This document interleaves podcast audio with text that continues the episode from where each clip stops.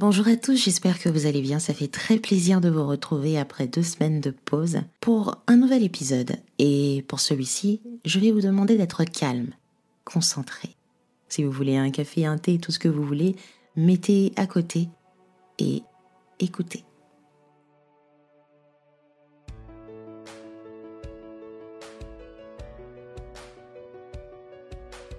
La dernière fois que j'ai demandé à ma communauté sur Instagram ce qu'est l'inspiration pour elle, j'ai eu des réponses un peu disparates. C'est ok, on est humain. Et entre les lignes, j'ai constaté deux choses. La première, c'est que pour définir l'inspiration, certains se sont basés sur leur propre rapport à l'inspiration. En gros, ce que je ressens, moi, quand je suis inspiré.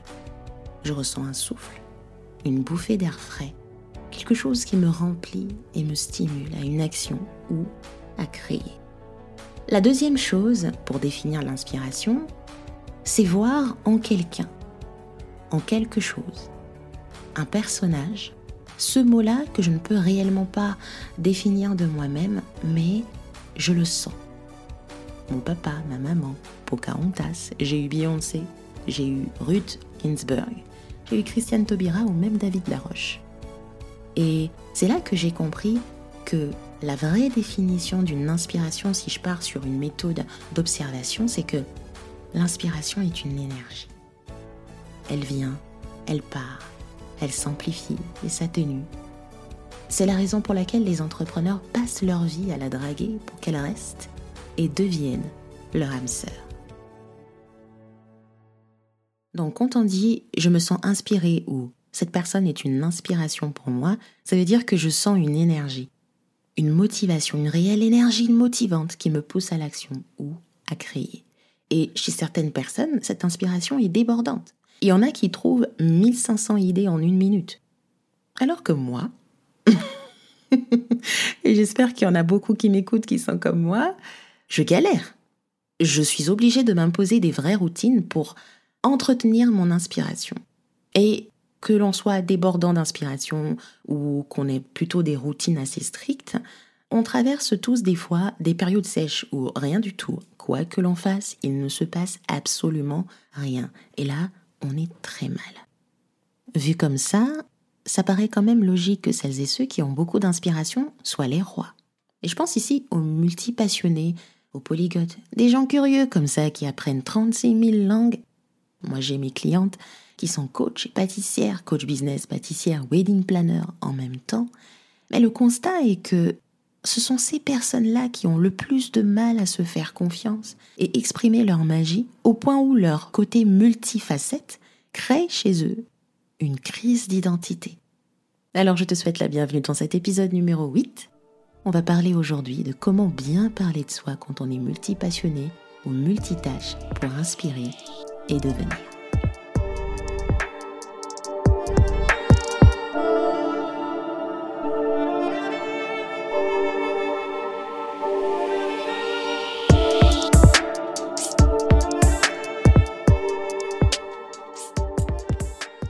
Je comprends.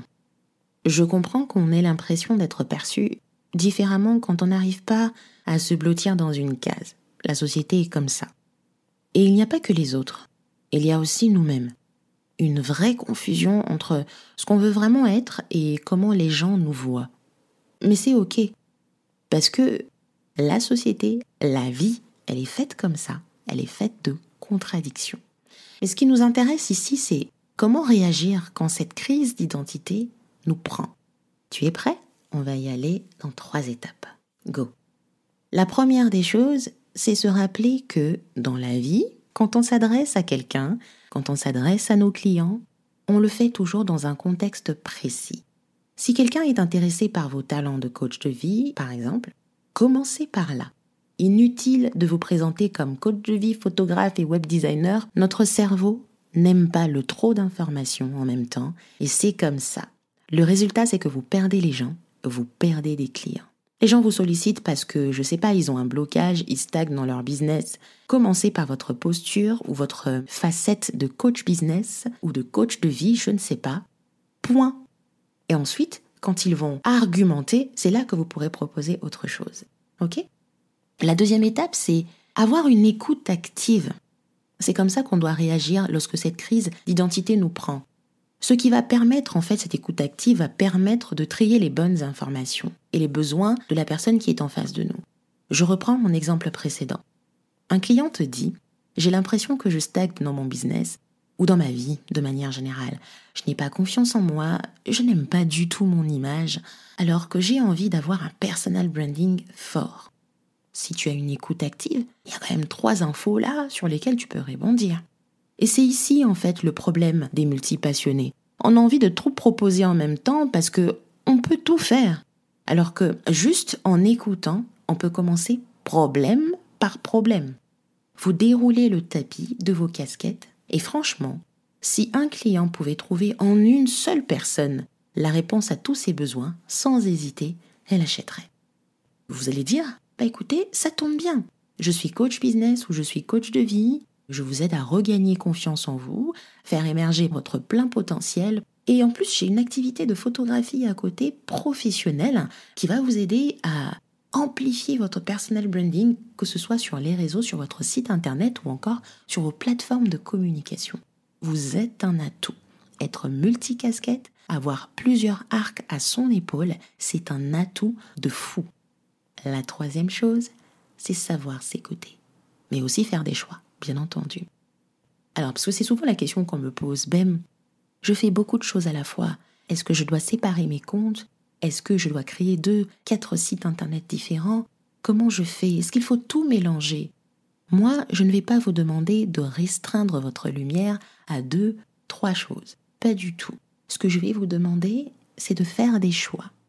Qu'est-ce qui vous rapporte le plus d'argent? Qu'est-ce qui répond à un besoin le plus souvent? Là, tout de suite, maintenant. S'il y a deux activités principales qui vous rapportent énormément de sous, mettez-les en avant. Alors, est-ce que vous voulez les séparer, les mettre sur un même compte? Là, le choix vous revient. Parce que on aura beau te dire, ouais, c'est pas, c'est pas très clair, euh, on comprend pas. Ça, c'est le ressenti d'une seule personne. Et c'est pas qu'une seule personne qui va venir troubler tout ton business, qui va venir troubler toute ta personnalité. Ce qui est bon pour toi l'est certainement pour toi. Je vais répéter cette phrase pour que ça puisse rentrer un peu dans ta tête et que tu la sentes. Ok? Ce que tu ressens comme étant bon pour toi l'est certainement pour toi. Moi, je conseillerais, en tout cas, de commencer par décider. Alors, je sais qu'il y a deux activités qui me, trois activités par exemple, qui me rapportent énormément d'argent. Je vais créer un site internet où je peux présenter mes trois activités différentes, tout comme je peux les séparer tout simplement parce que c'est plus facile pour moi à les gérer. Je peux avoir un compte Instagram qui reprend ces trois activités en un seul compte parce que je suis un personnage et je suis unique, tout comme je peux séparer les deux comptes ou les trois comptes pour être à l'aise. Moi, je ne sépare jamais mes activités parce que c'est déjà très difficile, hein, d'entretenir un seul compte Instagram, j'imagine trois, mais ce qui est bon pour vous l'est certainement pour vous. Donc on va faire un petit recap aujourd'hui parce que c'est un épisode très court et je demandais à ce qu'on soit hyper attentif. Quand la crise d'identité nous prend parce que on est multifacette, on sait faire beaucoup de choses et que c'est très compliqué à expliquer aux gens, c'est très simple. On va se rappeler que dans la vie, les gens normalement s'intéressent à une chose quand ils viennent vers vous. Donc, on va juste répondre à la question. Notre cerveau n'aime pas trop d'informations en même temps. La deuxième chose, on va écouter les gens on va prendre le temps de bien sonder leurs besoins, ce qui nous permet de rebondir et de proposer des solutions adaptées à leurs besoins. Je vois que ma vie stagne, je ne sais pas par où commencer, je n'ai pas les outils, etc. Et d'ailleurs, j'ai besoin de photos, aller solliciter plusieurs photographes, j'ai pas confiance, etc. Bah, je te dis, écoute, moi je peux t'aider. Je suis à la fois coach business, j'ai une activité de photographie, et d'ailleurs, j'accompagne mes clients à avoir un personal branding fort sur les réseaux sociaux. Le fait d'être multitâche, d'être multicasquette, c'est un don. Ok? La troisième chose, c'est d'apprendre à s'écouter. Ok, ça peut paraître difficile, on est un peu troublé, etc. Mais lorsque les avis de plusieurs personnes commencent un peu à vous troubler, parce que c'est un peu ça, on commence à demander à nos proches, on se pose un peu la question sur ce qu'ils pensent euh, qu'on devrait faire. Recentrez-vous, c'est très important. Ce qui est bon pour moi l'est certainement pour moi. Et souvent, c'est à l'instant T. Quand vous ne serez plus d'accord avec votre manière de fonctionner, votre organisme, tout, je sais pas comment on dit, vos chakras ou n'importe quoi, tout va vous signaler que hop, hop, hop, hop, cette façon de réagir, cette façon de conduire ton business n'est plus appropriée à ta solution. Alors tu devras faire des choix. Est-ce que je vais séparer mes comptes? Est-ce que je vais plutôt tout réunir en un seul endroit pour me permettre de mieux gérer et je me sentirai beaucoup plus à l'aise? Ce qui est bon pour moi l'est certainement pour moi. Alors tu vas peut-être te dire, ok c'est bon, j'ai pigé BEM, comment je fais pour commencer? Eh bien je vais répéter l'une des étapes que j'avais abordées dans l'épisode 5, c'était euh, comment parler de soi quand on a une personnalité introvertie? J'avais dit que l'une des meilleures astuces, c'est de pouvoir avoir une phrase métier.